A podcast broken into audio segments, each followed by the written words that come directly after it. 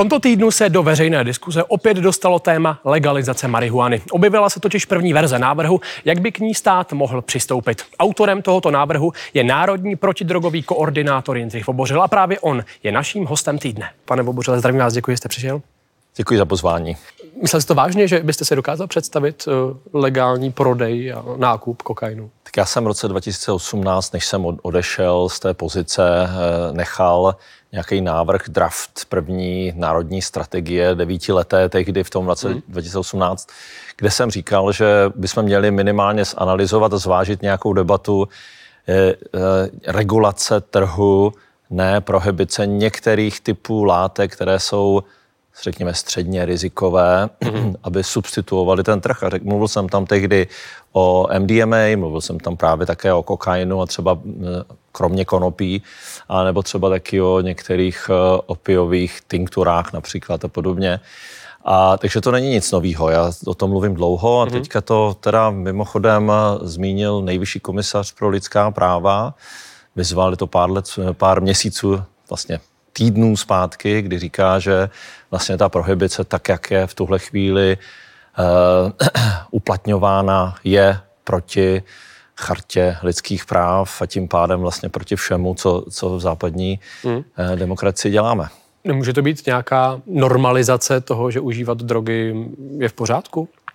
Ne, naopak já říkám, že prohibice, jak funguje, Eh, nesplnila to, co slíbila. To, to co slíbila, je, byla, byl vlastně nulová nulový užívání, eh, absti- společnost, která bude abstinovat a samozřejmě ten, ta pra, hlavní preambule těch, těch mezinárodních úmluv mluví o zdraví. Mm-hmm. No a mezi tím vlastně to o mnoho stovek procent za ta, za ta léta, kdy se ta globální prohibice přijala, stouplo ten trh dneska je, v, eh, je ten, ten čarný trh je v rukách eh, obrovských nadnárodních eh, kriminálních skupinách, které vedou prostě bývalí členové KGB, hmm. financuje to terorismus, válku a cokoliv Prostě to nefunguje. Takže aby jsme hledali nějaký jiný preventivní model, a máme ty mm-hmm. preventivní modely, tak to asi nebude do budoucna prohibice. O tom jsem přesvědčen. Mm. Jak by to třeba fungovalo? Byl by to kokain na předpis? nebo? Tak kokain na předpis, on, on býval kokain v lékárnách, mm-hmm. že mhm. kokain je původně farmaceutický výrobek a za vlastně první republiky existoval v lékárnách. Zakázal to vlastně v třetí říši Hitler a paradoxně v, ta čísla říkala potom na konci války, že čtyřnásobně stoupl eh, počet problémových uživatelů alkoholu, mm-hmm. nakolik to bylo jenom ve spojení eh, v korelací s tímto. A on zakázal tehdy i hašiš a surové opium. Mm. Takže tady ty věci se substituují a tak to je. Takže jak by to mohlo vypadat? Jedině nějaká velmi přísná regulace Dobře. Eh, dávek, eh, efektu a tak. Vláda Petra Fialy má jako jedno z těch témat vypracovat legislativu k legalizaci marihuany. Vy osobně na té legislativě pracujete, tak eh, proč máte pocit, že to bude lepší? No to je to, co jsem teďka říkal. Já jsem přesvědčen, že regulovaný, přísně regulovaný hmm. trh a máme k tomu všechna čísla, je vlastně z pohledu prevence efektivnější než prohibice. Co tedy ten návrh obsahuje? Tak v tuhle chvíli to neobsahuje to, co si teda myslím, že by se mělo dít, protože hmm. na tom úplně zhoda není. V tuhle chvíli to obsahuje vlastně uvolnění samopěstování a případně nějaká delegace toho samopěstování pro vlastní potřebu a pro Nějaké nějaký pěstírny. samoléčebný No, spíš jako, že si lidi budou moct vypěstovat nějaký malý množství a, a že za to nebudou vlastně kriminalizovaný. To znamená, v rámci úmluv se držíme toho, mezinárodních úmluv se držíme toho, že ty úmluvy hmm. připouští, že, že by se člověk nemusel trestně právně stíhat za to, že No. že si něco doma vypěstuje. A co je podle vás škoda, nebo co se tam za vás nedostalo a je to na škodu tomu zákonu? Tak já vím, že opravdu si to troufnu říct, že vím, že to, co funguje, je přísně regulovaný trh. Mm-hmm. Ve chvíli, kdy my uvolníme to samopěstování, tak to je nějaký symbolický krok. Pomůže to asi k té dekriminalizaci těm, těch malých pěstitelů a babiček, kteří byli, anebo starších lidí, kteří byli jako vláčeni po, sou, po soudech eh, a celé jejich rodiny. To asi tomu to pomůže. To, co tomu nepomůže, čemu to nepomůže, je, je ustřižení křídel černému trhu. Hm. Když se bavíme o motivacích, proč by vláda chtěla hm, řešit legalizaci marihuany, tak hm, většinou lidí napadne, že je to proto, že chce minimálně z toho trhu mít daně. No to tam vůbec nezní v té koalici, hmm. byť teda já na to upozorňuji, že jestli chci něco dobře kontrolovat, musím kontrolovat primárně peníze. Jo, když nebudu kontrolovat finanční toky, tak to běží všemi stran, všema stranama a i tam, kde kam nechceme. Takže ty daně a kontrola peněz a kontrola vlastně všech, všech těch transakcí je správně, ale to tam v tuhle chvíli není právě a to, to, to co koalice říká, prostě dekriminalizujeme ty lidi, kteří si pěstují pro vlastní potřebu, často s tím, mm. že, že se tím chtějí nějak léčit. Myslíte si, nebo jak podle vás budou tato vysvětlení akceptovat rodič, řekněme 13 letých, 14 letých dětí, které už teď za těch stávajících podmínek se nebrání asi experimentovat s různými lehčími tak, drogami, tak jak se tohle to vysvětluje? Tam se nic nemění, že, jo? tam v podstatě, kdo, že si dospělý člověk může po té, co si, co si někde, se někde vlastně uh, zaregistruje, tak si může vypěstovat nemění se nic na tom, jak je to s mladistvými a to, to, co právě říkám, že by pomohlo vůči mladistvím mít to pod kontrolou a to pod kontrolou přísného trhu. Nezmění Tam by to fungovalo ta, pardon, i vůči těm mladistvím. Hmm. Jo? Takhle, takhle to zůstává tak, jak to je. Nezmění se tam třeba ta přístupnost?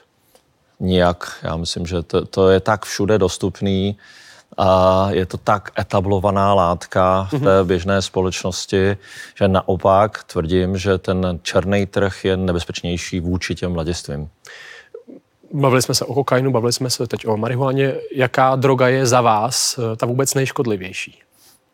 Tak jako e, jsou různé studie, asi nejde jenom o to, co si já si myslím, ale jsou různé studie, které srovnávají některé látky jako na té, na té škále, když se podívají na, na ty zdravotní, ale i ty sociální dopady, tak tam vyskakují dvě látky jako eh, ty nejproblematičtější, je to heroin s eh, alkoholem. Mm-hmm. V České republice a jako člověk z praxe, který léčí lidi se závislostí, musím říct, že léčba závislosti na alkoholu je extrémně těžká. Mm ale také je velmi těžká léčba lidí, kteří mají problém s pervitinem, metamfetaminem. Myslím si, že to je v něčem těžší než, než lidi, kteří mají tu heroinovou závislost, jo, protože hmm. ten dopad užívání pervitinu na lidskou psychiku je tak zásadní, že ten problém je velký. Když mluvíte o té škodlivosti alkoholu, nicméně asi o regulaci alkoholu se nedá uvažovat. Tak jako jsou země, to je to, co právě na co upozorňuji, jsou země, které velmi přísně regulují alkohol. V Evropě jsou to skandinávské země, v, je to Severní Amerika, pominu takový ty muslimské země. A tam se právě ukazuje, že ten velmi přísně regulovaný trh najednou jako uh, výrazně sráží ty problémy s problémovým užíváním a se, hmm. se zdravotníma dopam, dopadama jak do, do veřejných rozpočtů, tak do, do vlastně jednotlivých eh, osudu lidí. Jo. Nicméně si myslím, že česká společnost, a je to nějak legitimní, prostě na tohle nachystaná není. A když si voliči řeknou, že přestože známe všechny ty dopady eh, takhle volně liberálního trhu s alkoholem, jak ho tady máme, včetně reklam, včetně prodeje kdekoliv, kdykoliv, bohužel teda i jako porušování, absolutní porušování současných hmm. zákonů, jako je prostupnost k 18, pak je to legitimní a pak to tak je. Já, já samozřejmě ze své role odborníka upozorňuji na ta rizika, ale nedovedu si představit, že by se to nějak zásadně tady měnilo. Vy jste pracoval se závislými, jste národní, no, pracujete, jste národní protidrogový ko- koordinátor. Vy sám zkoušel jste nějaké drogy? Tak já jsem v dospívání zkusil všechno, co bylo k dispozici. Postupné. Dneska já neužívám alkohol, já nepiju ani kafe, uh, určitě nekouřím marihuanu nebo neužívám jim žádným jiným způsobem. Uh, ale jako nějakou samozřejmě zkušenost v té době dospívání mám a ten důvod, proč já jsem se začal vlastně zabývat tou pomocí lidem, kteří užívali drogy a, a nějakou léčbou, bylo právě proto, že mý kamarádi do toho padli velmi brzy a velmi hluboko a skončili vlastně nevím, 17, 18, 19 letech už na ulici a teď se motali mezi psychiatrií a vězením a, a, a životem na ulici. A to mě tehdy posunulo k tomu, něco k tomu začít studovat a, a začít vytvářet eh, tu organizaci, kterou jsem v Brně a v dalších krajích vytvořil podané ruce. To je, to, to je můj motiv a zůstává to tím mým motivem. Můj motivem není všechno zliberalizovat, mým motivem opravdu je ta pomoc. Možná odlehčeně úplně na závěr, když jestli se sledoval třeba předchozí dvě debaty nebo sledujete politické situaci v České republice, nenutí vás to někdy se k lehkým drogám, drogám vrátit? Jo, no tak eh, spoustu lidí z té jaksi deprese pije nebo užívají léky nebo užívají jiné látky. Já jako já to spíš doporučení, jak se s takovými stavy vyrovnávat. Medituju, jo, legálně. To, já radši medituju, nebo, nebo poslouchám muziku, nebo prostě čtu, nebo vnímá, nebo se dívám na nějaké, nějaké dokumenty, tak to je můj způsob. Já jako vím, jak na to ze sebou, ale vím, že pro mnohé lidi užívání celá, celé, řady lá, celé řady látek je vlastně jakási self-medikace. Tak méně medikace, více meditace. Děkuji moc. Ano.